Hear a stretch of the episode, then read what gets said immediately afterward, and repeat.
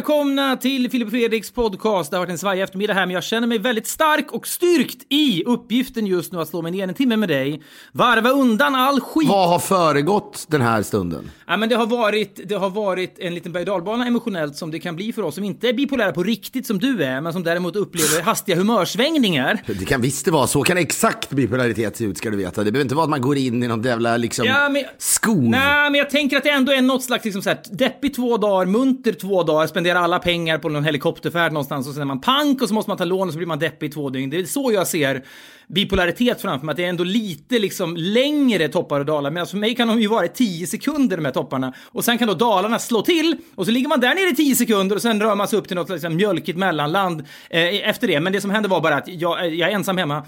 Eh, familjen är i, det rids och det vet folk är borta. Jag är ensam och jag hade då planerat en högtidsstund för mig själv. Och, och jag var på väldigt, väldigt bra humör av tanken på att jag då skulle få, få steka fyra grillkorvar.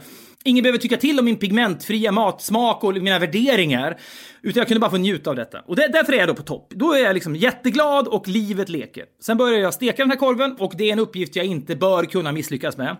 Någonting distraherar mig och korvarna blir väldigt, väldigt, väldigt svarta och då, då blir det liksom ett ett, eller, korvarna blir nästan en metafor för mitt jävla sinne. De är förkolnade och de är liksom odugliga och det är precis så jag känner mig också. Då, då faller liksom hela min eftermiddag. Tanken på att podda med dig, lysten kring det försvinner. Jag känner jag har inget värde. Jag kan inte ens grilla några jävla tycker det är korvar. väldigt intressant ändå med, om man ska, nu blir det li- lite nostalgiskt här, men jag minns min morsa och det, är en hel generation av män och, och kvinnor tror jag, kanske födda på 40-talet, som älskade förkolnad mat. Ja, det är lustigt mindre. att du säger det, för min mamma mer än min pappa eh, och då hon jobbar ändå i sjukvården, där man då fick höra larmrapporter av att bränd mat fick man cancer av. Sånt tyckte hon om att säga, men när man skulle grilla korv själv, då hade hon ingen, ingen hotbilduppfattning alls. De, hennes korvar var liksom så här, de var nukade rakt igenom. Det var som att de föll isär. Men det var, och, och- jag kommer ihåg på lördag när vi satt och åt lite längre frukost i familjen Hammar. Då skulle jag få en rostmacka och min syrra fick en rostmacka och sen så kom, så var det dags för mamma då. Hennes rostmacka skulle alltid vara svart. Jag vet. Men vet du vad? Är det en slump att våra mammor tyckte om de här genomgrillade korvarna och rostmackorna när de också grillade sig själva varje sommar så fruktansvärt? Smörjde in sig med kokosolja. Nej, det är förmodligen inget, det är förmodligen ingen slump alls. Men kan det vara så att den, den förkolnade rostmackan var en, på något sätt en, en, en, en försäkring om att det kommer bli sol i sommar igen och då kommer jag få ligga där och bränna De mig själv. förkolnade maträtterna var precis ett löfte om att sommaren skulle komma där man skulle då hårt anfräta sin hy en gång till och liksom grilla den to kingdom come. Det är ändå intressant. Jag kommer ihåg när vi gjorde, kan det ha varit ett program som heter Boston Tea Party som var ett trevligt tycker jag, eh, vetenskapsprogram. Vi hittade i alla fall klipp på mannen som introducerade solariet i Sverige tror jag. Eh, och det bara var så jävla kul för det var någon intervju och så här, i retrospekt blir ju sånt där extremt lustigt när han sitter helt sönderbränd och säger att det inte alls är farligt att sola solarium.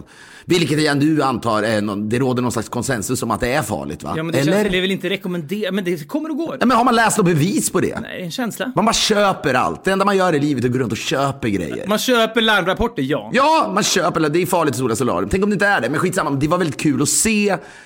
Det är kul att skratta åt produkters resor. Någonting som har liksom lanserats som en världsförbättrare och sen visade sig vara Ja, livsfarligt. men mannen som tog solariet till Sverige, som sitter gravt orange i bild och blir intervjuad av Sveriges Television och får frågor om är inte det här lite farligt? Nej, nej, nej, nej, nej. Han vet ju att han måste utstråla han måste vara så här solbränd för att vara någon slags ansikte utåt för den här produkten. Så han går liksom all in. Han har inte så mycket att välja på. Hans fru kanske säger åt honom, ska du inte ta det lite lugnt med det här? Men det kan jag ju inte göra älskling. Nu blir jag göteborgare här, men det känns som att han kan ha varit det. Jag kan inte göra det älskling. Jag måste för fan visa vad, vad, vad den här apparaten är kapabel till. Alla kan se ut som jag, men de kanske inte vill det älskling. Du är orange. Han var från Värmland va? Ja, det och det var så här, en av de första som har köpt ett solarium är Sven-Erik Magnusson eller något, Sven-Ingvars, var det inte något sånt? Just det, han var en tidig kund. Man fick pröjs för det. Eller om man bara blev rövknullad av här Men jag, jag, jag tänker överlag, det skulle vara ett roligt fan tv-program att se med liksom produkter som började i, som liksom en, en, en, en världsförbättrare eller åtminstone och någonting som kunde göra ens liv härligare på många sätt och sen visar sig vara livsfarligt. Det finns många exempel på detta och naturligtvis ska vi inte vara så, det finns grejer nu som du och jag konsumerar som såklart Men det jag vill ändå komma fram till med min nattsvarta eftermiddag här, när allting var på topp, sen gick allt ner i svart, när jag då bokstavligt talat svärtade ner mina korvar. En var tvungen att slänga direkt, för den var ju liksom helt sönderstekt. Hur detta är möjligt på så kort tid förstår jag fortfarande inte. Men sen får jag då en snilleblixt, och detta vill jag då tipsa människor om. Det här är någonting som kan förbättra livet för många där ute, många som är som jag. Jag ser att tre av de här korvarna de kanske inte är bortom räddning. Men jag ser att under det här jävla lagret så kanske det finns liksom en duglig korv ändå. Ja, det gör det ju. Tvivelsutan. Ja, men då tänker då- då- korvarna är tunna, de är lite finsmakarkorvar, det är inga jävla grova Denniskorvar där. Hur ska jag då få bort det här lagret? Ska jag pilla bort det? Då får jag bort för mycket. Och då, då funderar jag på, ska jag ta liksom eh, potatisskalaren och skala bort? Men den är ju för trubbig. Och då kommer det till mig att i mitt badrumsskåp har jag ju en rakhyvel med fyra rakvassa blad som ligger bredvid varandra. Så jag lyckas alltså raka bort med min rakhyvel det svarta från dessa korvar. Jag kan ta till mig måltiden, om än utan något skyddande skal och hölje kring korvarna. Och plötsligt blir eftermiddagen fem plus igen. Det är en, eh, det, det, det är en scen som, som utspelar sig i en lägenhet på Odenplan i Stockholm. Det är, I det lilla så är det ju sinnessjukt Ja, givetvis. men jag, jag, jag vet jag, jag, jag har redan då, för jag blev så deprimerad när jag brände korvarna att jag messade min fru och sa jag duger inte till någonting och då sa hon det löser sig Det säkert. gjorde du inte Det gjorde jag, men jag alls. blev jätte, jag blev jätte, jag, du vet man tänker så här, jag kan inte ens göra detta! Jag kan inte ens, jag har blivit av med körkortet, jag kan inte ens grilla, jag, börjar- du vet, jag- det känns som att jag bara liksom, det känns som en slags mental dominoeffekt när jag är på väg ner i Hades. Och då säger hon, det kommer du säkert att lösa. Och när jag då kommer på det här med rakhyveln, ja, då känns det som att jag är liksom världens bästa människa igen. Det här är också intressant ur ett, liksom, om man ser det ur ett historiskt perspektiv. Vad det du gör där är ju att du återuppfinner genren husmorstips. I det här fallet husfarstips. Tidigare har väl det varit alla möjliga, jag vet inte vad det är, klassiskt, vad fan, jag vet inte vad det är. Ge mig exempel på ett klassiskt husmorstips. Man ska strö bakpulver på hockeyspelet så glider pucken bättre. Ja, men det är väl någonting sånt. Och även liksom salt på vinfläckar och allt vad det är. Men, så här, men det är något helt nytt, måste jag säga. Och, men, men så här, dy, dy, ah, ta dina, liksom, din dyra di, rakblad, sån här Gillette-rakblad. Ja, men de är ju framtagna i något labb i Schweiz. Säger de, ja. Ja, men de säger givetvis det på samma sätt som att solariet var nyttigt i början så ska man få bilder av att det är liksom högteknologiskt. Kommer du återanvända rakbladet, tror du? gud. för, för, för deras eh, liksom, originaländamål? Ja, men det är väl, så mycket rakblad har jag inte. Att det, det är inte så att den blir besudlad av att man har rakat bort lite korvskinn. Det vet jag inte, det kan jag inte svara på. Nej, men det men, kan- det, men det är någonting i det där som är... Det, det, fanns Hemliga Arne, tror jag, eh, Klasse Mullberg hette han va? Som hade Trasan och Bananer med Lasse Åberg. Han hade också en karaktär som heter Hemliga Arne. Just. Eller någonting. Tror, kan det ha varit Hemliga Arne? Jo, det var det tror jag. Jag tror att det var inte hemliga Arne som arga snickaren stavade med A, utan jag tror det var hemlige Arne. Jag tror att de hade koll på grammatiken. Ja, men ja, det, och det var nå, nå, någon slags take då på husmorstips. Men med den här lite märkliga, obehagliga figuren då som, som eh, Klasse Mullberg hade skapat. Kanske på fyllan på någon fest. Jo, men jag tror att det blev en arvtagare,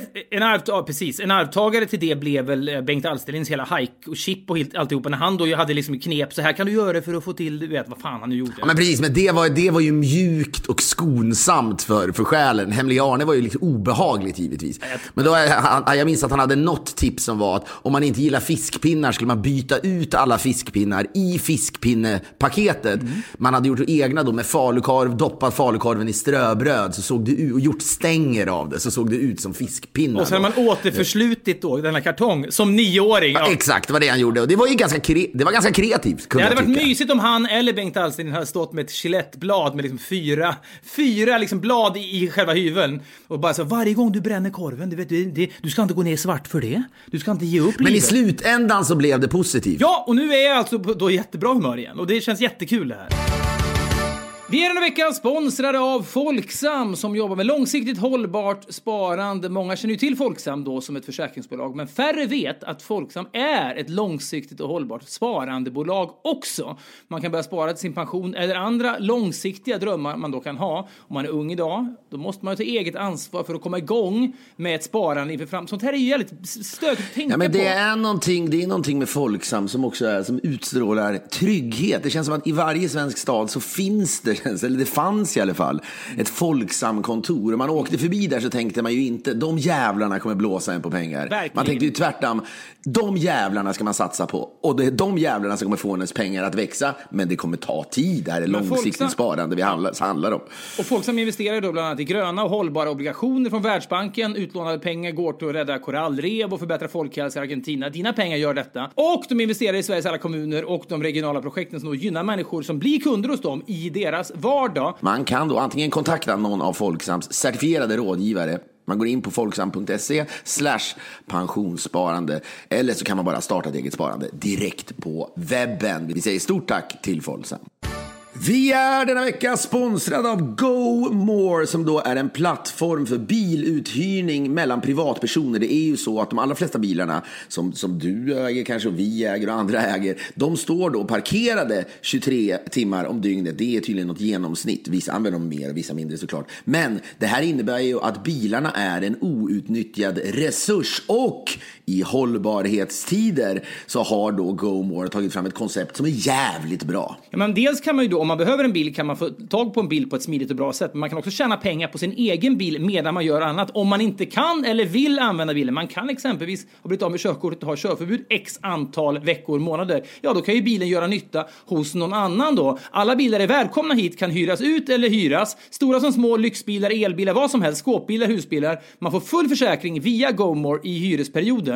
Det finns då en hyreskontrakt i den här appen. Jag tycker det här känns modernt och härligt. Gå in på gomore.se, gomore.se eller ladda ner appen och boka min bil exempelvis, ligger där ute just nu. Eller lägg upp en egen bil och hyr ut. Vi säger stort tack till GoMore.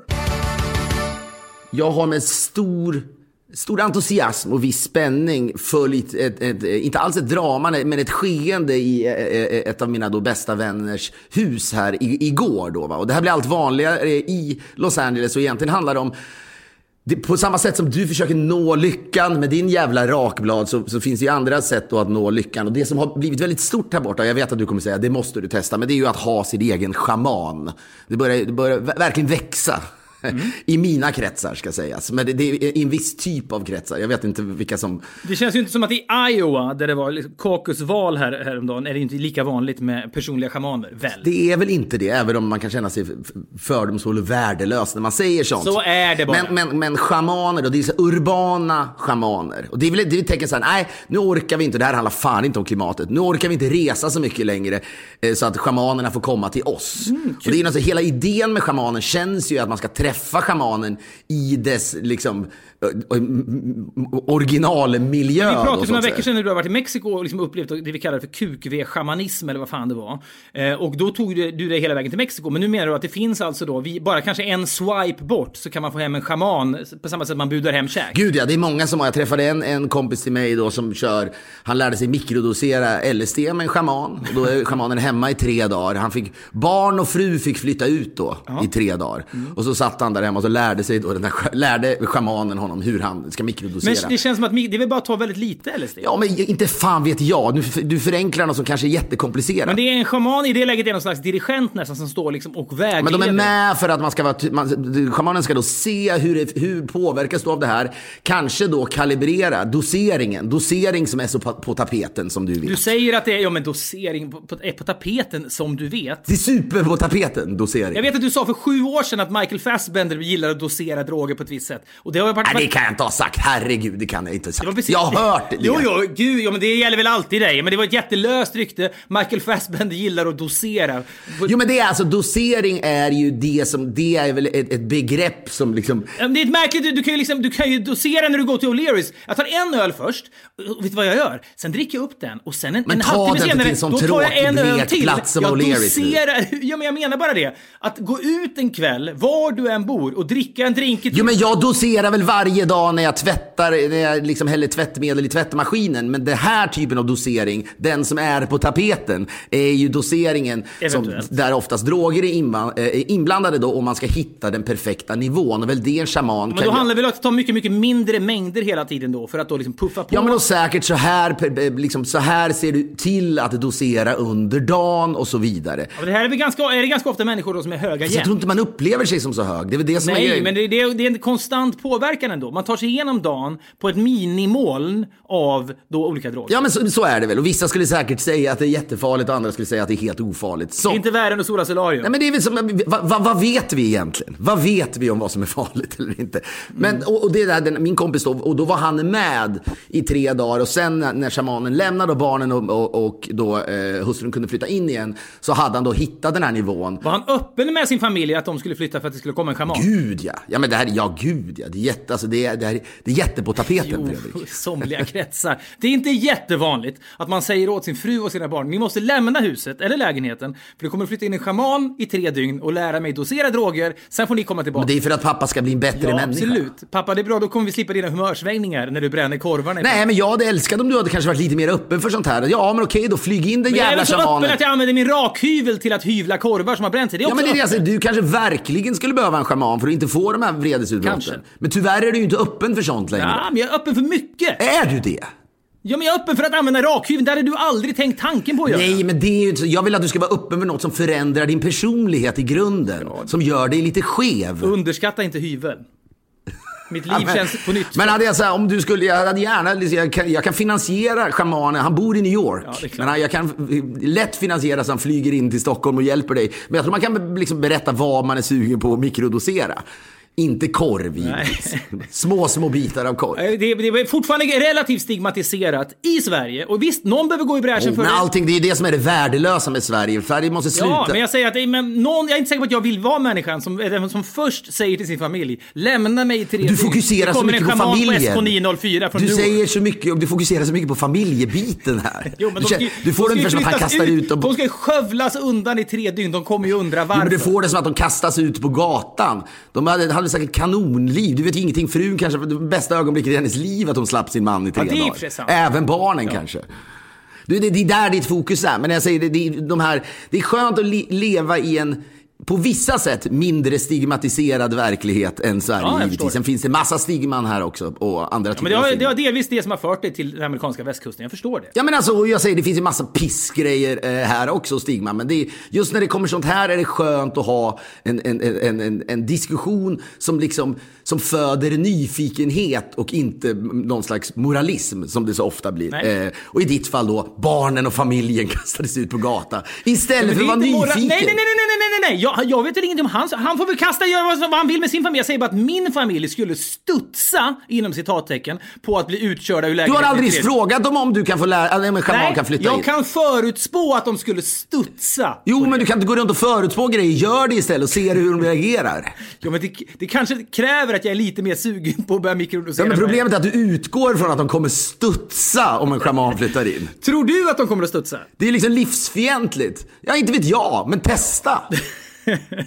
De skulle studsa. Ja, men det är så att utgå, det är då man inte, det är då man inte utmanar sig. Om du utgår från att det ska studsas. Nej, jag vet. Men, mitt brinn för detta är inte så stort. Du vet ingenting om ditt brinn heller. Man måste väl vara, gå in med öppna ögon. Skitsamma, får jag berätta klart nu då. Men, och den här mannen nu, ja men han mikrodoserar nu. Jag har ju en annan kompis, det berättade jag ju om, som mikro, eh, mikrodoserar LSD med ett sånt här litet mintspray också, som, som går runt. Ja, verkligen. Mm. Men då, den här shamanen har blivit, han är ju liksom go-to-shamanen in i min bekantskapskrets nu då.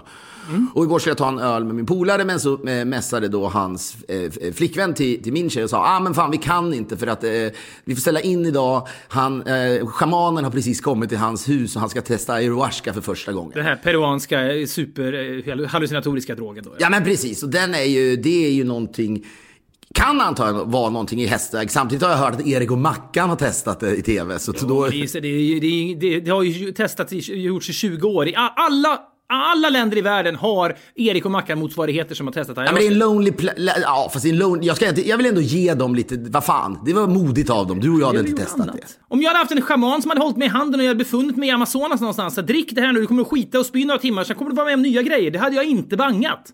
Det är du som är stängd i det här fallet. Skitsamma. Hade din familj studsat på det? Ja, det hade de säkert gjort. men i alla fall, men. Och då så, eh, ja, men det, det som har skett, skillnaden är väl att det har ju varit en sån här Lonely Planet-drog känns det som. Refererar till den här reseguiden som en viss typ av unga människor på något sätt använder som sin bibel, eller hur? Mm. Det känns som att det pikade kanske lite mer när den fanns i bokform, eller var mer populär i bokform för 20 år sedan kanske.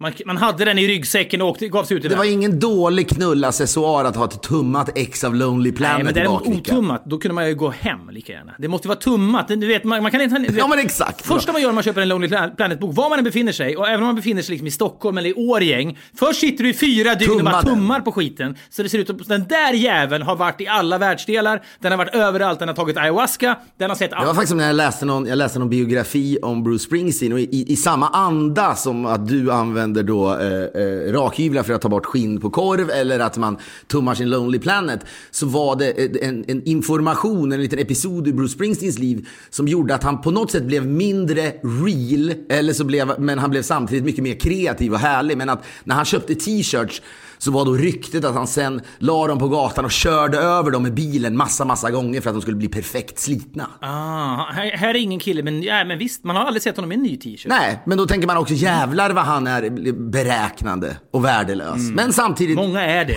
Ja. Det är lustigt att du säger det där bara innan du går vidare. Bara, just vilken typ av information som kan få en att ifrågasätta sina känslor som tycks vara så starka för någonting. Det där skulle ju i teorin, säger jag, kunna få dig att omvärdera Springsteen en del. Fan, om den där jäveln är så beräknande att han kör över t-shirt för att framstå som en skön kille som bär slitna plagg. Mm, kan du gilla den där skivan lika mycket? Kan jag tycka att Born in the USA är ett jävla mästerverk? Och så vidare. Jag bara, det bara slog mig häromdagen när jag började läsa en bok som heter Ålevangeliet. Men han hade ändå studsat Bruce Springsteen när han sagt eh, ja men jag hatar Born to Run. Ja varför då? Ja, därför att du kör över dina t-shirts med, med en bil.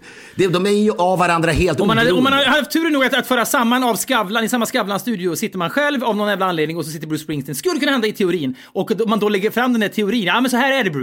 Jag står inte ut med tanken på att du är mycket mer beräknande. Det finns viss typ av information som kan få en att omvärdera sina känslor för en skapande människas hela väsen. Och det var det, när jag läste den här boken, Ålevangeliet. Det, jag, jag ska säga direkt, den här boken har vunnit Augustpriset. Den handlar om ålar, detta my, mystiska gåtfulla djur. Och vi ska inte stanna i detta Ganska länge. men det är så- äckliga djur på något sätt. Ja, det är så. de. Men det som sker när jag läser den här boken är ändå otroligt. Jag tror aldrig, jag tror aldrig jag har läst en bättre öppning på en bok i hela mitt jävla liv. De fyra första sidorna, när den här författaren då, Patrik Svensson heter den, Augustprisbelönt som sagt för den här boken då. Han säljer in ålen som ett spännande väsen på fyra sidor. Det är som en trailer för hela boken, den här prologen. Och på de här fyra sidorna är det oavbrutet spännande och fängslande. Ålen föds i Sargassohavet mitt ute i Atlanten. Den är bara några millimeter stor när den då under fyra års tid reser mot exempelvis Sverige. Den tar sig in i Sverige, den växer långsamt. Sen kan den liksom vandra i timmar över gräs. Den vet inte ens om att den är en fisk. Den skiter i att den är på torra land. Den hamnar till slut i någon jävla, något kärr någonstans. Lever där i kanske 80 år. Sen känner den på sig, nej, nu ska jag nog fortplanta mig. Ja, då ger den sig ut i någon jävla flod igen, beger sig tillbaka till Sargassohavet. Den här resan kan ta då flera år. De övervintrar någonstans mitt ute i Atlanten. Folk vet inte hur det går till. Det är inte klokt alltihop. Och långsamt under den här färden tillbaka till Sargassohavet så försvinner matsmältningsorganen. De blir egentligen bara ett enda stort fortplantningsorgan. De, de behövs inte för någonting annat. De är inte en ål längre när de kommer fram. De är bara liksom knulla så att säga. Och när de kommer fram, då blir det då fortplantning. Men är inte det, det är väldigt många, det är väl inte bara ålar som är så, så att säga. Va? Nej men jag menar vad, vad de blir, jag vet inte, vad, vad, vad var de innan? Nej men de hade ju mage och de hade tarmar och sånt. Men det här löses upp när de reser tillbaka mot Sargassohavet under flera års tid. De har ingenting av det där kvar när de kommer fram. Även om människor kan vara sexuella och citat vara knulla så har de ju fortfarande liksom en blindtarm eller liksom en tjocktarm och tunntarm. I hear you och det låter spännande men jag fattar inte. Det känns inte som att jag, jag, behöver inte, jag behöver inte ha någon relation till om en ål har en, en, en, en, en, mage. Nej, men det här är ett djur som lever, som lever ett fängslande liv fram till att den är 80. Det är fängslande i sig. Sen inser den, nu ska jag fortplanta mig, jag ska då resa tillbaka den här jobbiga resan under flera år. Då försvinner alla andra kroppsliga funktioner. Du ger den en cerebral kapacitet. Nej, men det här sker ju bara givetvis instinktivt. De fattar ju ingenting vad som händer, men det sker ändå och de beger sig tillbaka till detta Sargassohav och då finns det ingenting kvar av dem mer än själva liksom knulleriet så att säga, eller fortplantningen. Sen fortplantar det sig och så dör de direkt och så är det över och så blir det nya ålar och det här upprepar sig cykliskt. Det här beskriver då Patrik Svensson på fyra sidor.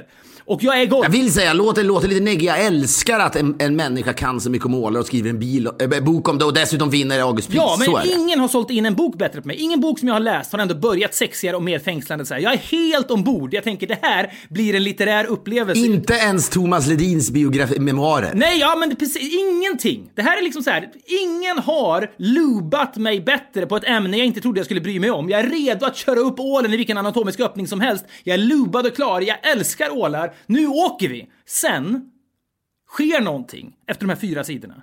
Jag tar liksom ett djupt andetag och tänker herregud, vad, vilket mäster, det här blir, nu blir det åka av. Jag blir lite nyfiken på den här Patrik Svensson, slår det mig. Och jag bläddrar då till, till bokens sista sida och läser den korta presentationen av Patrik Svensson. Resides in Berkeley, California. Nej, det hade varit något helt annat. Du vet, på samma sätt som när du kan reagera på att Springsteen då kör över sin t-shirt och så förändras din bild av honom eventuellt. Får jag säga så, du, du, du blir chockad om jag står är producent för tv-serien Ullared på kanal 5 och författare. Ja, det hade varit underbart. Det hade jag älskat. Det här är ju då tvärtom. Jag läser då, det är väldigt, väldigt mycket koncisa texten om denne Patrik Svensson som jag har bara goda saker att säga om egentligen. Men när det då står, jag läser, jag har boken framför mig nu. Patrik Svensson är född 1972. Det är inga konstigheter. Han arbetar som kulturjournalist och är bosatt i Malmö. Ja, jag förstår det. Jag visste att det skulle komma. Det är någonting. Jag älskar ju Malmö och massa människor från Malmö, men människor som jobbar som kulturjournalister. Allt det som har varit bra med den här boken nu blir självgott plötsligt. Jag kan det- säga en sak, i den mån du har, din existens har kru- krusat hans yta, det tror jag den har gjort någon gång, så kan jag säga att han hatar dig. Nej, det vet jag inte och det är förmätet Ja, det gör han ju. Nej, nej, nej, Alltså, det- skiter jag i, men det är någonting så här. Allt som har varit bra på de här fyra sidorna blir plötsligt förmätet och liksom belåtet. Oj, där sitter han och är kulturjournalist i Malmö och tycker liksom att Sydsvenskan är det bästa som finns. Allt som sker i Stockholm är skit. Och då känner jag plötsligt att jag tappar sugen på att läsa den här boken, som jag älskar! Det är intressant det där med, för jag blev intervjuad av Sydsvenskan, eller det var någon som mejlade mig från Sydsvenskans sportsidor eh, då eh, i samband med att Marcus Rosenberg skulle eh, pensionera sig. Och jag skriver liksom alldeles för långt. Han ville bara liksom ha ett citat om så minns du Mackan. Typ. Älskar Mackan, typ. Ja. Ja, precis. Och jag har skrivit så långt liksom, om hur, hur, hur ledsen och chockad jag är över hur hatade du och jag alltid har varit av Sydsvenskan. En riktig jävla gråtvals. Och han svarade tillbaka, ja jag gillar dina tv-program. Men, men jag liksom kastade skit på honom också. Men det är bara märkligt hur en bild av någonting kan förändras av en liten, helt betydelselös detalj. Men kan folk här nu, när jag märker att jag går mot en mer liksom, kontextualiserande tillvaro, så eh, tänker jag här, kan det krävas lite mer förförståelse varför den här informationen tar dig så hårt? Nej. Vad är det egentligen? Det, det är någonting med syd... Vi tycker inte om Sydsvenskan. Nej, men det är inte bara Sydsvenskan heller. Det är liksom så här, jag gillar nästan allt med Malmö, men människor som jobbar med kultur och bor i Malmö tycker att de är mer värda än människor som jobbar med kultur i andra städer. Så är det bara! Det är ju någonting, men det är ju någonting med hela då, och det här har vi ju kört tidigare och pratat om tidigare, men det är någonting med, med liksom kulturvärldens svansföring som på ett sätt då ibland har liksom nästan betalat av sig. Det börjar ju med att kulturmänniskorna i Malmö har en svansföring. Men sen köper det liksom folk som inte ens är en del av Malmös Men kulturvärld. det är som att svansföringen fortsätter i tangentens riktning. Ja, men det gör ju det. Svansföringen fortsätter i den, de, de hissar svans, svansföringen går upp, sen kanske den slaknar eller mojnar, men bilden av svans, det, är- vet du vad det är? Det är som att om solen skulle slockna så tar det åtta minuter för oss att se att den har slocknat. Även om svansföringen om Malmö har slocknat så finns det ett delay. Vi i resten av Sverige fattar liksom inte detta. Så det, ja, det är, Mal, det är Malmö, det är, inte, det är inte klokt, det är ändå Malmö. Men, och jag då har, eh, eh, det här pratade vi om snabbt förra veckan, men det var, för, för mig var det ändå eh, eh, oerhört omtumlande att Kobe Bryant eh, dog i den här eh, eh, helikopterolyckan. Eh, och, och också märkt att det är så oerhört viktigt har det varit här och kanske överallt annat. Man ska, man ska liksom direkt nämna och alla de här andra människorna som tragiskt gick bort. Det vill säga de här människorna man inte känner till. Så är det, men det är nästan förbjudet att liksom det var som någon sa till mig, men blir du inte mer gripen av de här barnen som dog? Och då inkluderat hans dotter. Sa, man blir ju gripen av allt. Men vet du vad, får jag bara säga det ändå? Det, det, var, liksom, det var intressant tycker jag. Det, det är någonting med public grieving som det har diskuterats i liksom flera år nu förstås. Folk lägger ut en bild på Prince, de har knappt lyssnat på Prince och så vidare. Men Prince är åtminstone känd. Människor som i Sverige lägger upp en bild på Kobe Bryants dotter vars existens för dem var helt... De kände inte till henne ett dygn tidigare. Nu ska de sörja henne. Ja, det är jättesorgligt att hon har gått bort, men det finns andra sätt att hantera det än att lägga ut bilder. Och sprida det här och liksom frossa i det. Det är något, det är något ja, det är vedervärdigt. Om man inte har hört talas om henne innan, då, då, då, då kan man hantera den eventuella sorgen på andra sätt än att lägga ut bilder på henne. Jag vet att det är tragiskt, men det går inte bara att hantera det genom att lägga ut bilder på henne. Det går att tycka att något är sorgligt ändå. Fredrik Wikingsson har på sig, kan ha på sig två glasögon samtidigt när han betraktar Ja, det kan något. han verkligen. Men, jag, Snabbt mellan Nej, sinnesstämningar. men och, det, och det är ju i en anda av det här så måste man alltså då säga, ja, eller, det var någon jag sa till, fan det är väl omtumlad den här Kobe-grejen. Jaha, är du inte mer omtumlad av barnen som har gått bort? Och då orkar man inte säga, ja men det är jag, det, men det dör ju barn jämt. Det som är speciellt med det här och jobbigt med det här är ju att en människa, av alla de där på, på, på, på helikoptern, så var det en människa jag brydde mig väldigt mycket om. Det behöver du inte, ska du försvara det? Det behöver du inte ens göra. Nej men det är så sjukt att så många säger att man, framför allt måste man tänka på de andra offren och så vidare. Det har blivit någon, någon, en, en sån grej av det här att folk känner liksom dåligt samvete för att Kobe har lyfts fram i den här helikopterkraschen. Det var under sista då när de hade minneshögtid i eh, Staples Center, eller det är väl den första av många. De ska väl ha en stor memorial sen som jag hoppas kunna gå på då. Som blir med 90 000 människor på Rose Bowl. Då eh, sa spelarna under den här sändningen, jag blir väldigt ledsen, ber om ursäkt för att vi inte har fokuserat tillräckligt mycket på de andra offren. Och skulle läsa upp namnen på dem och så här. Och jag förstår det, men det är samtidigt så här, det är inte så konstigt att ni som är basketspelare och spelat samma lag hon, som honom lyfter fram honom framför allt när detta skett. det, det, det, det känns som att människans hjärna har liksom programmerats om de senaste åren. Sen det här sociala mediesorgearbetet har dragit igång och man liksom nästan känner sig skamsen om man inte lägger ut en bild på Prince, om man inte lägger ut en bild på Kobe Bryant, hans dotter. Det är ungefär som att folk ska då tänka, då sörjer du inte dem, din jävel? Nej, men och jag har aldrig gjort det. Nu blev det så. Det var en situation bara när min son och jag gick i skolkorridoren och satt och bilder på. Vi är denna vecka sponsrade av Finnair och vi pratade i förra veckan om klass och service, något man verkligen uppskattar när man flyger och det får man ju då hos Finnair. Låt oss Fredrik lyfta fram Finnairs app som underlättar resandet redan från bokningen.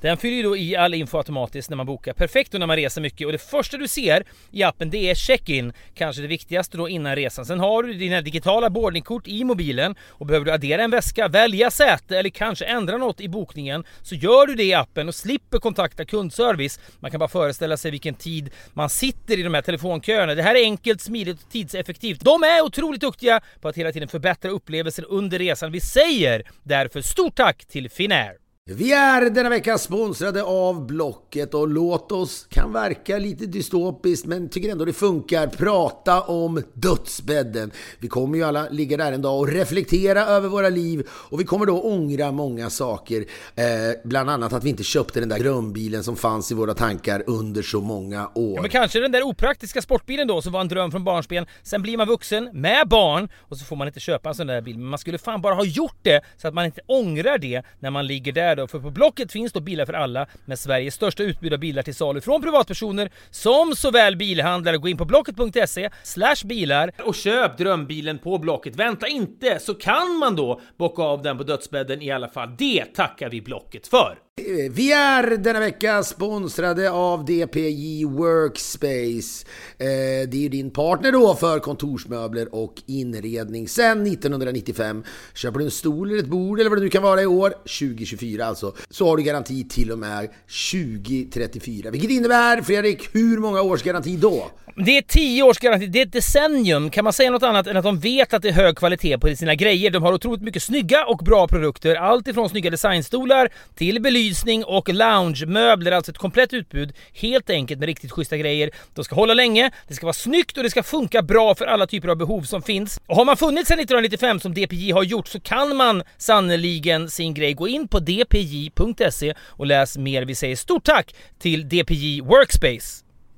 Vi har ett betalt samarbete med Syn nikotinpåsar och det här meddelandet riktar sig till dig som är över 25 år och redan använder nikotinprodukter. Syn innehåller nikotin som ett mycket beroendeframkallande ämne. Syn kommer i olika smaker, styrkor och format och nu lanserar Syn en helt ny smak inom mint. Syn Slim Cool Frost som har en tydlig smak av kylande pepparmint och mentol. En långsmal helvit prilla och enligt 90% av 366 vuxna konsumenter har den en långvarig smak. Läs mer på nico.nico.com och klicka in på syn. Glöm inte att slänga din tomma dosa i plaståtervinningen. Vi säger stort tack till syn på Kobe Bryant och så säger han på riktigt så sa min son då eh, is he your friend? Whatever. Jag tog en bild på det och så kände jag, nej men fan, det är sällan jag bryr mig så mycket. Det är vad det är. Man kan tycka, du kan tycka vad du vill om det också.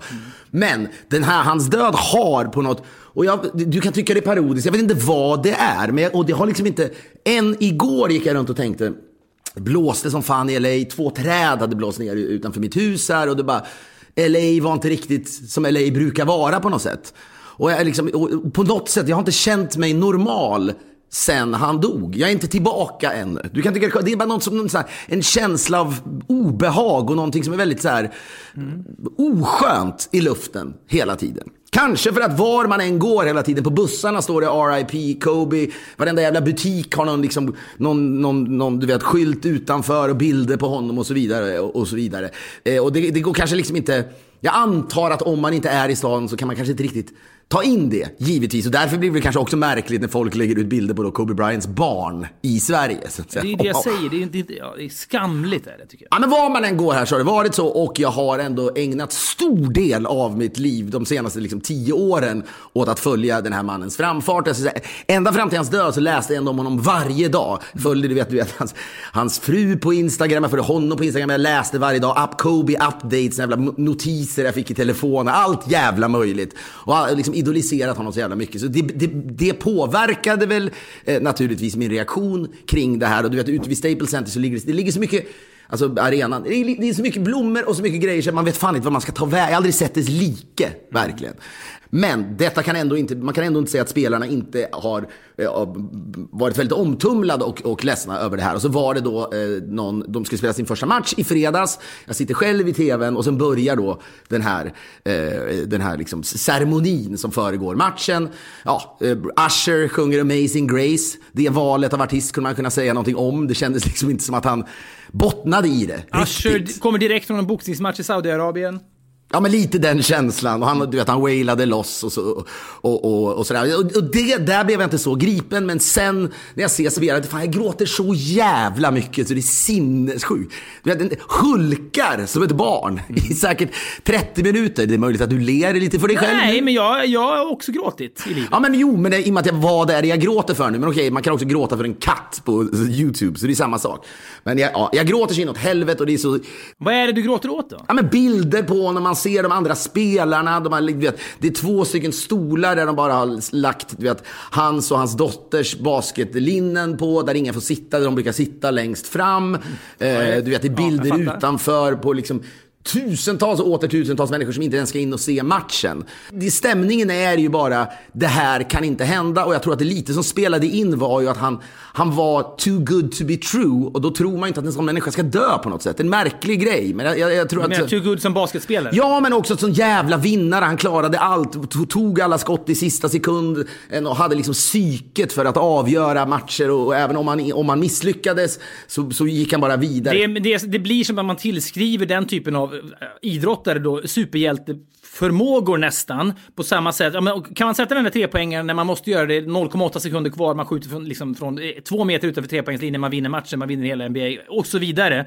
Då kan man nästan stoppa en helikopter som är på väg mot marken. Ja, men jag tror att det, det, och det Inte no logiskt tänkande givetvis, men emotionellt kan man liksom få det för sig. Ja, det är irrationellt som djävulen. Men och sen var det i alla fall så sitter de här och jag sitter och ser varenda match och sen var, äh, sitter då de här samma människor som är, du vet, det är experterna och programledaren som jag ser flera gånger i veckan. Och de pratar ju och vanligtvis är det, det är liksom ett glad och, och härlig stämning. Avslappnat på ett sätt vi sällan lyckas uppnå i Sverige. Men de är väldigt duktiga. Alla de här är gamla spelare och väldigt goda vänner till Kobe Bryant.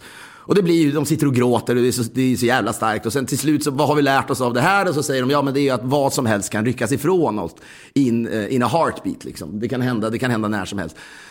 Och då började de säga till varandra, de sa därför ska vi nu berätta för varandra hur mycket vi älskar varandra. Jag älskar dig. De satt och bara sa det så länge. Det var så jävla rörande. Enkelt Otroligt. grepp. Otroligt. Eller bra grepp ändå. På, på, på. Ja, grepp hit och grepp dit. Det känns, känns ju som att det, det, känns inte så cyniskt och framkalkylerat. Det känns ju som att det där, ja men det här är vad vi sitter och känner just nu.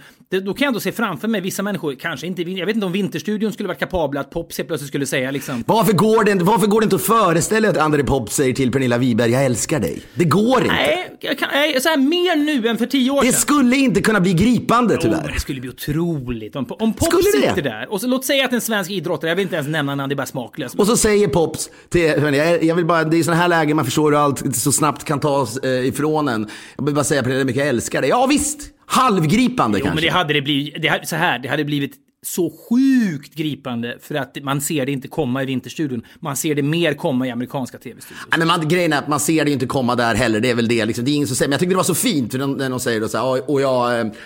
Ja, jag älskar dig Robert. Och du vet, så, ah, skitsamma, man fortsätter gråta. Och sen så kli- kliver LeBron James upp och det är sinnessjukt. Pratar avslappnat inför 22 000 människor bara. Det, är- det är någonting så här, sånt jävla proffs. Han gör i och för sig en grej, och nu kan jag kolla med dig om du tycker det är kalkylerat. Han har först ett papper. Och så säger han, well this is, a, this is some notes from the Laker uh, organization. They want me to, to, to talk. But I'm gonna throw this away. I'm just gonna go for my inner feelings. Eller nej, nej. nej. Det, det, det, det, stod ingenting på den lappen. Jag skulle vilja hitta den lappen och veckla ut den. Det skulle inte stå ett ord på den. Så är det bara. Du vet vad du borde, du borde bli någon slags, du borde bli en privatdetektiv inom, det här, inom den här genren på något Privatdetektiven sätt. ingen ber om. Ingen vill heller spräcka den här bubblan. Ja, men så här, han dechiffrerar saker som händer i, flö, i flödet. Ja, men det är ju så.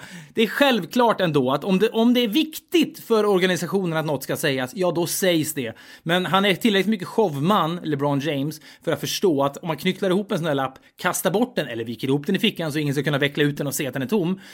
Och så ska man citat prata från hjärtat istället. Då tänker folk oj, nu menar han det verkligen. Ja, det säger sig självt att det är eh, fabricerat. Men skitsamma, det kan vara starkt ändå. Men för att då återvända till den långa, långa, eh, jag vet inte om det var så jävla lång omväg, men vi pratade då om kulturmänniskor eh, i Malmö. Det finns en kulturskribent som heter Viktor Malm. Han är någon slags staff writer på Expressens kultursidor tror jag. Jag vet inte om han är från Skåne, men han åtminstone har jag noterat när jag har läst hans texter tidigare. Han, han har studerat i Lund i alla fall. Och jag tror även att han är från, från Skåne eftersom hans favoritlag är Malmö FF. Jag har precis sett en film som heter Jojo Rabbit som handlar om, det är en slags satir om en tioårig pojke som är med i Hitlerjugend och så är han på något scoutläger och Hitler är hans Molgan-figur, låtsaskompis. En väldigt bizarr, underhållande satir, väldigt annorlunda. Så jag är fortfarande väldigt mycket inom då, de gömmer ett, en, en judisk flicka och så vidare. Jag är fortfarande mentalt fortfarande inne i den filmen som jag tyckte var sevärd och, och jävligt annorlunda. Men på samma sätt då som, som nazisterna då märkte folkslag som de tyckte var mindre värda, judar, zigenare, romer och så vidare, med olika symboler, så tycker du kanske, och det här är en drastisk jämförelse, jag är medveten om det, men att människor som har någon slags koppling till kulturskåne borde märkas för all framtid. Ja, det var ju du som började egentligen, ska sägas. Ja, nej men det är på något sätt, det, det, det sitter hos mig, men det blir stigmatiserat. Men, men och, och, och som sagt, och när man har sina hjältar, det där är märkligt, eh, och, och sina favoritgrejer, Malmö FF har jag, jag har Kobe Bryant, du har massa dina egna grejer. Så liksom, man hatar när andra människor försöker förklara för andra människor varför något man själv gillar är så bra. Uppenbarligen såhär, Gud. Viktor Malm Jag gillar... förstår det när Dylan fick Nobelpriset, alla dessa texter där folk skulle förklara honom. Jag skulle liksom kunna, jag skulle kunna eldat upp varenda en och, och liksom, jag skulle, ah, Nej men och det är just det jag ska komma till. Och, och, och mitt det- livs värsta period. Ja, och det jobbigaste är ju när Människor är, är en del av det här. För när en skicklig sportskribent skriver om Malmö FF, då känner jag inte alls det där. Då slukar jag eh, det där med en känsla av, här kan jag lära mig något. Samma sak när jag läser om basket, och det gör jag ju oftast i, av, i amerikansk media då. Men när då plötsligt, känslan är, när en kulturmänniska från Malmö skriver några rader om Malmö FF på, på då kultursidorna. Jag måste, en sekund, jag måste, jag måste, jag måste snabbt bara googla Viktor Malm och se om han är från Malmö. Det är kul om han är från. Född i Kristianstad, nu ska vi se Ja, här. men, född i Kristianstad, han är i skåning då så det bara sjunger. Han är sedan 2015 verksam i Sydsvenskan och Expressen. Skånska Dagbladet har han skrivit det också. Ja, han har studerat litteraturvetenskap vid Lunds universitet, disputerade 2019. Ja, det är väldigt, väldigt mycket Skåne över honom. Allt vi stretar emot mot, så att säga. Han har, det är check i alla boxar då på Viktor Malm, så att säga. Ja, men och så, så när han skriver om Malmö FF, då är känslan, när han skrev om när Marcus Rosenberg hade slutat, och han, liksom, som vanligt med någon, liksom, något hafsigt försök att intellektualisera sport och så ska man ha läst klart det där med en känsla av ja nu är det sista ordet sagt. Nu har Viktor Malm skrivit om Marcus Rosenberg så då behöver ingen annan skriva om det mer. När kulturskribenten kliver in på fotbollsplanen, då kan alla andra dra, dra därifrån. Det är ju känslan. Då var det dags att gå hem för nu har, nu har Viktor Malm kommit hit med brickan runt halsen. Ja, och det gör mig så galen. Men det finns väl någon sägning att när man fintar någon på fotbollsplanen så är det som man fintar bort någon så säger man att han stack upp på läktaren och köp, köpte korv eller något sånt där. Va? Att man blir så jävla bortfintad som man hamnar, man hamnar vid korvkiosken på läktaren. Så bortfintad blir man. Det är ju den känslan Viktor Malm och andra kulturskribenter har när de ger sig in på planen. Man fintar upp sportskribenterna på läktaren där de står och mumsar på korv. Ohyvlad med rakhyvel för den är ju då kokt. Ja, och det där gör mig ju, och jag tror också att det är sanningen. Det är så de tycker. Jag väljer att vara väldigt säker på det här. Eh, men det kan ju nat naturligtvis finnas ögonblick när eh, intellektuella giganter skriver om idrott. Jag minns det här, nu kommer jag, det är så jävla länge sedan. Det var du som gav mig boken, jag läste. Men jag vet att P.O. Enquist skrev ju om höjd, eh, om Martin Dahlin va? När han hoppade i fotbolls Han hade en otrolig, det var en, det var en novellsamling som heter Kartritarna där P.O. Enquist som en gammal höjdhoppare själv. Han fängslades av två saker när Martin Dahlin, apropå Malmö också då, slog igenom i Malmö FF och blev då en, en jätte i allsvenskan innan han då blev proffs. Det var två saker det snackades om Martin Dahlin. Det ena var att han hade ett sånt otroligt häng. Han var liksom kvar i luften lite längre än andra. Han var kvar i luften, han trotsade tyngdlagen längre än de andra, vilket det, det går ju inte. Tyngdlagen är tyngdlagen även för Martin Dahlin. Men det som det också snackades om honom var att han spelade fult, han slogs mycket med armbågarna. Han armbågade sina du vet, motståndare i straffområdet och så vidare. De fick armbågen i huvudet, de skadades och så vidare. Han la ihop armbågandet med hänget och visade på att om Martin Dahlin hoppar upp högt med armarna sträckta uppåt, sen drar ner armarna fort som djävulen och sänker tyngdpunkten på kroppen, då kan man så att säga uppleva att det blir ett längre häng, att man då trotsar tyngdlagen. Kanske gör man till och med det i en tiondel sekund längre. Så anledningen till att han hade det här hänget var att han då vevade så mycket med sina armbågar. Han la ihop det här på ett elegant sätt. Men jag menar, och den typen av artikel, skri, liksom, en artikel eller en, en novell då skriven av en kulturgigant om idrott, det har jag inget problem med alls. Det jag har problem med är den här liksom hafsiga känslan när de bara liksom, ja det här behöver jag inte lägga så mycket tid på. Skriver något, en, en typ av blänkare om idrott i en anda av, sådär ja, då kan vi gå vidare för nu har jag förklarat för er hur det här ligger till. Och jag blev ju galen redan när då Viktor Malm skrev om Marcus Rosenberg. Och jag kände, jag orkar inte med det, jag orkar inte läsa. Han kanske är hur stort fan som helst. Men nu är han på kultursidorna och känslan är just det här. Jag kan lite mer än er andra. För att jag är kulturskribent. Exakt, och då kan du bara förstå hur jag reagerar då i förra veckan. När jag plötsligt noterar att jag ser rubriken “Jag älskade Bryant för hans konst”. Snabbt ser jag hans, bredvid Bryants huvud så är det en lika stor bild på Victor Malm. Och det är så här, nästa, min riktiga hjälte här, nu ska han, nu ska han också, nu ska han liksom göra bokslut med Kobe Bryant här. På, på, på sina ja. kultur... Åt mig? Ja, men jag blir så galen så att jag vet liksom, ja, då var den dagen förstörd. Då måste jag ändå fråga, vad hade krävts då? Om vi, om vi nu väger in Springsteen med t-shirtarna, det, det väljer du att se mellan fingrarna. Ålevangeliet kommer jag givetvis att läsa trots att den här författaren är från Malmö. Så är det bara, det kommer jag att göra. Hur bra hade Victor Malms artikel om Kobe Bryant behövt vara för att du inte att skulle hata den? Det, det går ju jag inte. Kan, jag kan ju inte, jag kan ju inte... Det är ju en begränsning hos dig. Det är ge dig läget, svar det på det. är en begränsning hos dig. Att hur bra den, om, om det där är... Den begränsningen finns ju. Vad fan, du har precis läst upp att när du, när du, när du läser om författaren, hur han presenteras, så har du svårt att ta vidare. Även om du kommer läsa boken så stoppar det dig. Jag har pausat den i tio dagar. Jag, jag, jag, jag är likadan. Jag, jag, jag måste liksom ta ett djupt andetag, se bortom att Patrik Svensson är bosatt i Malmö som kulturjournalist och ta mig igenom detta. För jag tror... Han känner säkert Viktor Malm. De är säkert, ja men de är jättetajta, det får man väl utgå ifrån. Men det jag menar, det är en begränsning hos mig men vad gäller detta ålevangelium, men det är också en begränsning hos dig. Att du, du, du kan då inte riktigt se skogen för alla träd om det där skulle vara ett mästerverk. Nej, men så är det. Och det, men jag tror ändå att det finns, det finns en artikel som Victor Malm skulle kunna skriva som hade kunnat verkligen fångat mitt stora intresse på ett helt annat sätt. Där jag hade kanske gått in i texten med en känsla av det här ska bli kul att läsa. Nu kommer jag, nu kommer jag lära mig något nytt. Men precis som i fallet då Markus Rosenberg så är det den här så kallade blänkar eh, självbelåtenheten som finns bland kultur. nu får du ändå förtydliga lite grann. Till och med jag undrar lite grann vad blänkare betyder för ja, dig. men när de skriver liksom ganska kort, något har skett som har skakat om en en hel värld eller ett helt land eller någon som har ett enormt eftermäle som sen då avslutar karriären. Som Marcus Rosenberg och det var väl också det att Marcus Rosenberg, det, det avslutades på det sättet som det avslutades när han gör mål i sista sekunden och så vidare i en viktig match och så vidare. Istället för att liksom bara så här, låta någon som kan någonting om det här skriva det här, så, så bara, ah, jag slår mig ner i en kvart, jag googlar lite grann och sen så skriver jag några ord om det här. Ja, och sen behöver vi väl inte säga mer om det här. Det är känslan av den här liksom blänkaren, för det är ingen lång, alltså det, för mig är det helt obegripligt varför då kulturchefen Karin Olsson ens tillåter honom att skriva det här. Varför ska, Kobe Bryant behöver kanske inte ens vara på en svensk kultursida, skulle jag vilja påstå. Det är inte en jävel knappt som vet vem man är, han är ju ett icke-namn i Sverige. Framförallt i kulturkretsar givetvis. Han ska då summera vad som är unikt med Kobe Bryant. Då älskade han honom, citat, för hans konst, hur han träget, mjukt, solklart och leende rörde sig över basketplanen. Det, det, det, det- skulle man kunna applicera på kanske 2000 olika idrotter. Där sätter han punkt. Där menar han, då behöver vi inte säga något mer, för nu har jag beskrivit för folk vad som var det otroliga med Kobe Bryant. Några adjektiv.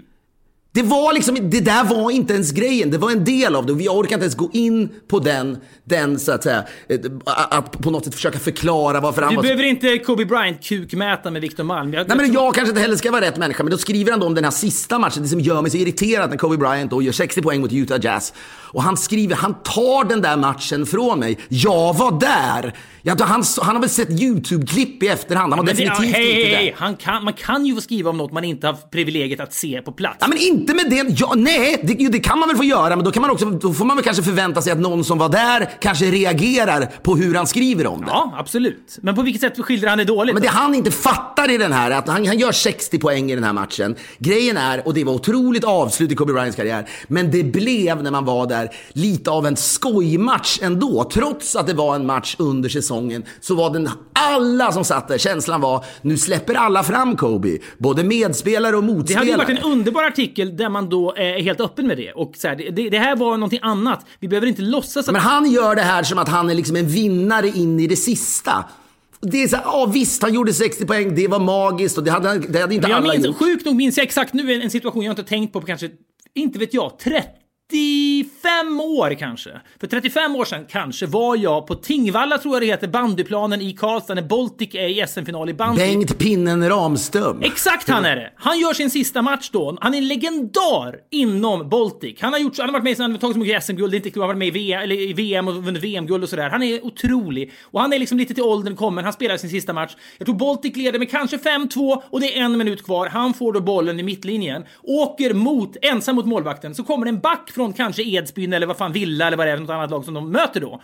Den här backen skulle utan problem kunna hinna ikapp pinnen, fälla honom så blir det frislag och så blir det inget mål. Men de, det är typ två minuter kvar, Baltic leder redan med 5-2 och det är uppenbart för alla på plats att den här backen låter liksom pinnen göra ett sista mål. För det är liksom, det är något snyggt i det bara. Det är en hyllning från den här backen. Exakt så det går till. Men det Ja, men det, det, var, det, inte... gjorde, det gjorde ju den situationen ännu vackrare. Till och med pinnen fattade detta. Publiken fattade detta. Den enda som inte fattar det är Viktor Malm. Sakna pinnen nu! Det som man inte fattar exempelvis, som han inte såg, vad som var så oerhört starkt var att en spelare All, även om det som sagt var en vanlig match eh, eh, och eh, Utah borde ju liksom ha velat eh, vinna, men någonting kändes i hela luften. Ah, de bryr sig inte, det här är Kobes match. För att alla de där killarna i det där laget idoliserar också Kobe. Så när han har, ta, han har jag tror han har gjort 59 poäng, så har han ett frikast.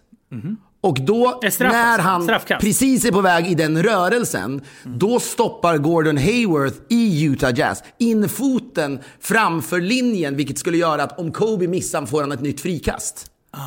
Vilket var liksom det ultimata beviset på det här var det viktiga. Han skulle upp i 60 poäng som någonstans magisk gräns då antar jag. Ja, och hade han missat det hade han kanske inte hunnit göra 60 poäng. För att ge hon, försäkra sig om att han i så fall skulle få ett, ett sista chans så stoppar Hayward in foten. Otroligt. Och, och bryter linjen. Den lilla gesten, det är ju som backen i Villa eller Edsbyn vad fan det var, som låter pinnen göra sitt sista mål. Det är en sista tribute bara till en stor idrottare som, som gör en sista match. Ja, men och det är det som är artikeln, Viktor Malm. Ja. Det är inte det du skriver. Som att det, är- det är det som är artikeln.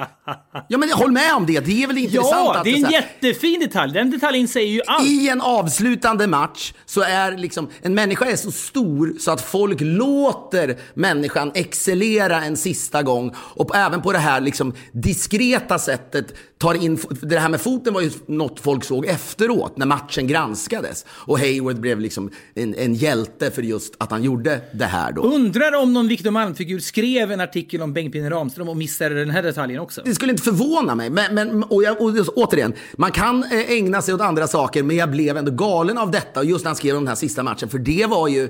Man jobbar hårt och så enda gången jag på allvar suttit framför en dator, varit på väg och så här, ska jag verkligen köpa de här två biljetterna? Ska jag bjuda min kompis Brian också? Det är så jävla dyrt så att det svindlar.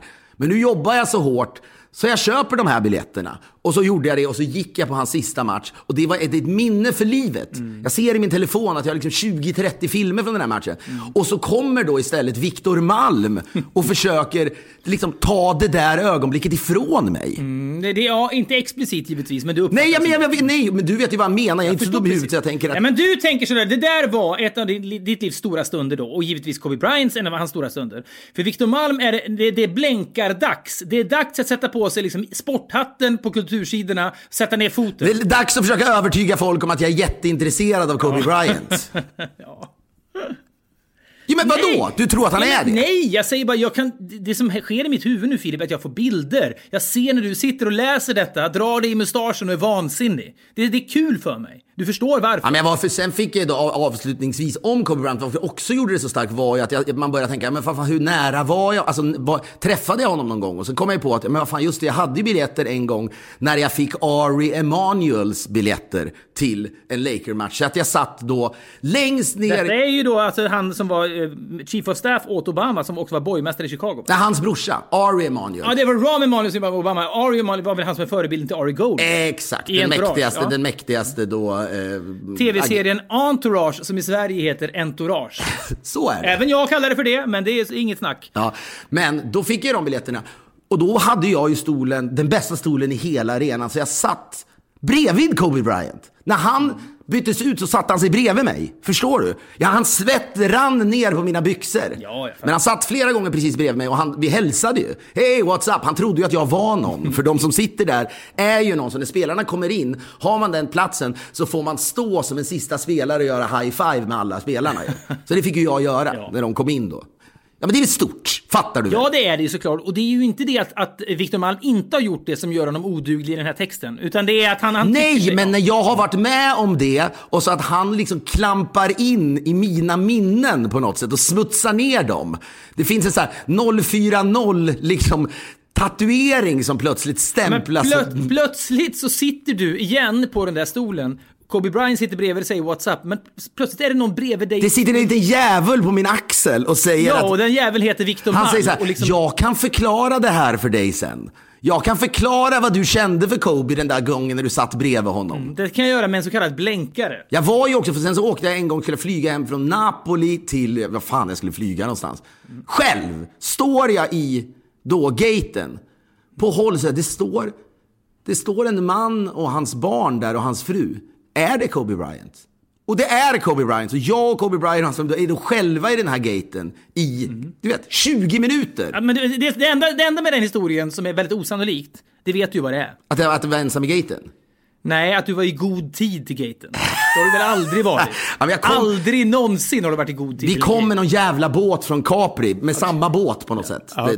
Så. Men i alla fall, och då kände jag, och då var jag sån här, och då valde jag så här, "Nej, jag går inte fram och frågar om en bild här nu. Det känns för jävligt. Han har haft semester, han ska få vara i fred. Men hela tiden, under mitt sorgarbete då, sen den här artikeln eh, publicerades, har Viktor Malm suttit på min axel som en liten djävul och sagt, det här vet jag mer om än vad du vet om. Ja, men då, du kan verkligen relatera till det här. Ja men gud ja! Jag tänker bara att Victor Malm anade givetvis inte detta. Han bryr sig förstås inte heller. Men det är någonting. Men jag kan fullständigt relatera Han till vet dig. inte ens om att vi har en podd. Och det är jag helt cool med. Det handlar inte om att Victor Malm ska gilla det vi gör eh, på något Men sätt. han ska ha- ge sig fan i Kobe! Men sitt inte i mitt sorgarbete. Det är ovärdigt. Stör mig inte. Förstör inte Alltså, det. res- restraining order mot Victor Malms djävul på axeln. Han får inte vara längre, jag måste vara längre än 200 meter ifrån Men så dig. kan, jag inte få, kan jag inte få försöka bearbeta det här själv? Varför ska du vara med hela tiden och Du förstöra? hade ju inte behövt läsa artikeln. Nej, men det förstår du ju också hur det går till. Man kastar ju sig Ja, över du, sånt är, där. du, är, du kastar över lite mer sådana saker än jag. Jag skulle kunna ha hållit det där borta Det där stämmer ju fan inte. Det är ju ren lögn. Så mycket Ah, grejer du mycket skickar skit, till mycket mig. skit som publicerades som Dylan när han vann Nobelpriset läste jag ändå inte bara för att jag visste hur jag skulle reagera. Trailers av dåliga filmer som du ser 50 gånger. Ja, men också trailers är bra filmer. Jo, men varför ser du... Filmer du vet att du kommer hata, så ser du ibland trailersna 50 gånger. Ja, visst. Så det, det är ju samma sak. Jo, men jag får ju energi av det. Det här är ju dränerande för dig. Men, jag, bara- nu, du snackade om ål, ål, vad hette ålboken? Vi ska ändå rekommendera den. Ål- Ålevangeliet, ja men den verkar fantastisk. Jag har ju sagt det, ingen bok har chockstartat på det här sättet. Så här, jag vill också säga, det är just i, den här, i det här sammanhanget jag, jag har liksom fått en hang-up på Victor Malm och jag ty- tycker inte att det han har skrivit om då Kobe Bryant exempelvis var speciellt bra. Det är möjligt att han är ett geni på alla andra sätt. Säkert. Så kan det verkligen vara.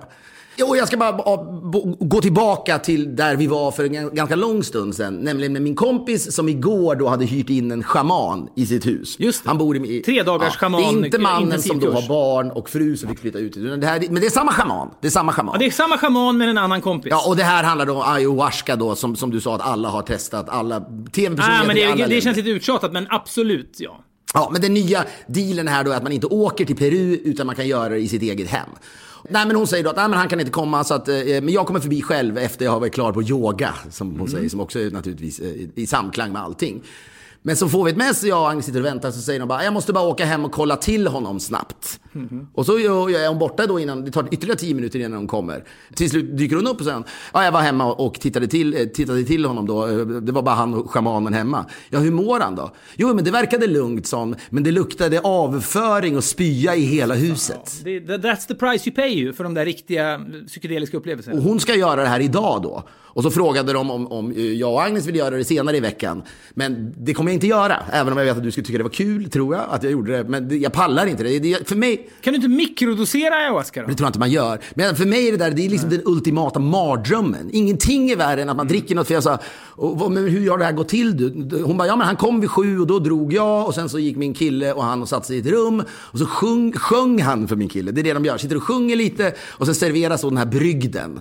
Och det gör man då i tre faser och man dricker och sen börjar man då skit. Han hade med sig en hink, en trähink också. Det är viktigt att man skiter i, man får inte gå på toa, man måste skita i en trähink så det blir lite Amazonas-liknande omständigheter. Jag tror att han hjälper den in till toan, sitter utanför, men sen ska man, man ska spy i hans trähink. Ja, okej. Ja, men så, och, och hon ska göra det här dagen efter. Men jag bara, just den här känslan, hon bara, det var just därför vi inte ville göra det ihop, för jag vill inte se min kille skita på sig och vice versa. Det kan jag förstå, men för mig finns det redan liksom, det finns massa argument redan innan som skulle stoppa mig från att göra det här. Du vet vad det värsta, om Naturligtvis. schamanen hade kommit från Malmö, hade varit ännu värre. Ja, men det, ja, det, det är bara en tidsfråga innan någon kulturarbetare i Malmö skriver, sätter punkt för ayahuascan också. Så här är upplevelsen, punkt. Och i alla fall, och, och jag var men så kall i natt så här, nästan lite svårt att sova. Hon skulle åka hem och jag tänkte, fan, hur kommer, vad kommer det hända där hemma? För schamanen då lämnar när han anser att det är säkert. Och då skulle hon komma hem och så skulle de, jag sa, ska ni sova ihop? Han kommer vilja skeda hela natten typ antar jag. Jo men hon sa, det, det, schamanen sa att man ofta blir lite needy efteråt då. Men det är helt slutkörd inte. Utskiten, utspydd och helt liksom... Nej, men det måste ju vara som en, du vet, det är som att ha en dundermagsjuka, men plus liksom att ha sett då bilder och, och trippat som djävulen. Mardröm, kort Ja, sagt. det låter verkligen. Men så får jag då, och jag visste det, och eh, så får jag då ett, ett mess i morse från min kompis. Och han, är, han är en ganska positiv människa överlag. Men jag visste då att han skulle skriva det han skrev. Men så här skrev han då klockan 08.15 idag. Man, that was an incredible experience. I can't recommend it enough. De har alltså legat och skitit på sig, spytt med en schaman i sitt hus. Men, men, men, men som sagt jag, jag har numret till den här schamanen om Viktor Malm vill testa. Han kan få gärna göra det hemma hos mig. Underbart. Det vore lite maktbalans om han låg och sket på sig och spydde i mitt hus. Han borde fan ge mig det. Jag förtjänar det efter att han har Ja, suttit... men du bjuder honom, du kan wastea lite eurobonuspoäng på Victor Malm så kan han få åka över till er. Ja men herre, nej, jag, jag kan betala för det. Men som sagt, i och med att han nu har suttit och förstört mitt sorgarbete så skulle jag må bra av att han sket på sig här i mitt hus. Jag skulle ta honom till toa och, och även bistå med trähink om han vill. Hör du, vad härligt vi har haft det. Eh, jag tycker att ni som vanligt kan höra av er till oss. Det tycker vi alltid är trevligt. Podcast at poddff.com. Ska också säga, givetvis, alla mot alla fortsätter att trumma på. Ja, ni kan också komma, vi ska ju spela in nästa vecka, du kommer ju komma till Sverige då. Ni får, från och med onsdag nästa vecka då så kör vi ju då en vecka framåt oavbrutet massa inspelningar. Det är helt otroligt roliga tävlande med nu. Vi kör den sista vändan, det blir semifinaler, finaler och gruppspel och så vidare för grupp två. Men ni kan gå in då på allamotalla.com slash publik och anmäla er. Det är en jävla härlig stund måste jag säga då, nere i Värtan. En plats som sannerligen inte rosar marknaden för sensationella upplevelser. Men kommer man till vår studio så får man en härlig en och en halv timme under inspelningen av det här programmet som vi har så jävla Skönt det vore att göra, köra ayahuasca mellan två program. Underbart. Allamotalla.com slash publik. Ni är ytterst välkomna. Jag ska också säga, och nu är det en jävla massa promotion här, men eh, det gör vi med gott samvete eftersom det är saker vi gillar. På måndagar också så sänds ju numera serien eh, Välkommen till Köping. Det är min syrra och hennes kompisars liv som återigen eh, sätts i fokus. Och det är fan en jävla underbar serie. Det är så jävla härligt måste jag säga. Det är ju fenomenala människor. Det är nya karaktärer. De man gillar mest från förr och nya karaktärer. Karaktärer ska jag säga. Underbara människor helt enkelt. Jag, jag tycker att det är väldigt vackert att den där serien fortsätter att Ja, och att den faktiskt har gått bra, det värmer mitt hjärta också. Man kan dessutom se avsnitten på Dplay. Man kan se, då när man har sett nästa avsnitt kan man se nästa veckas avsnitt på Dplay. Och om man då registrerar sig där, använder man eh, då eh, promokoden Välkommen till Köping så får man den första månaden gratis på paketet underhållning tydligen. Vi älskar att ni är med oss. Vi älskar att göra det här med er och för er. Vi hörs igen om en vecka. Puss!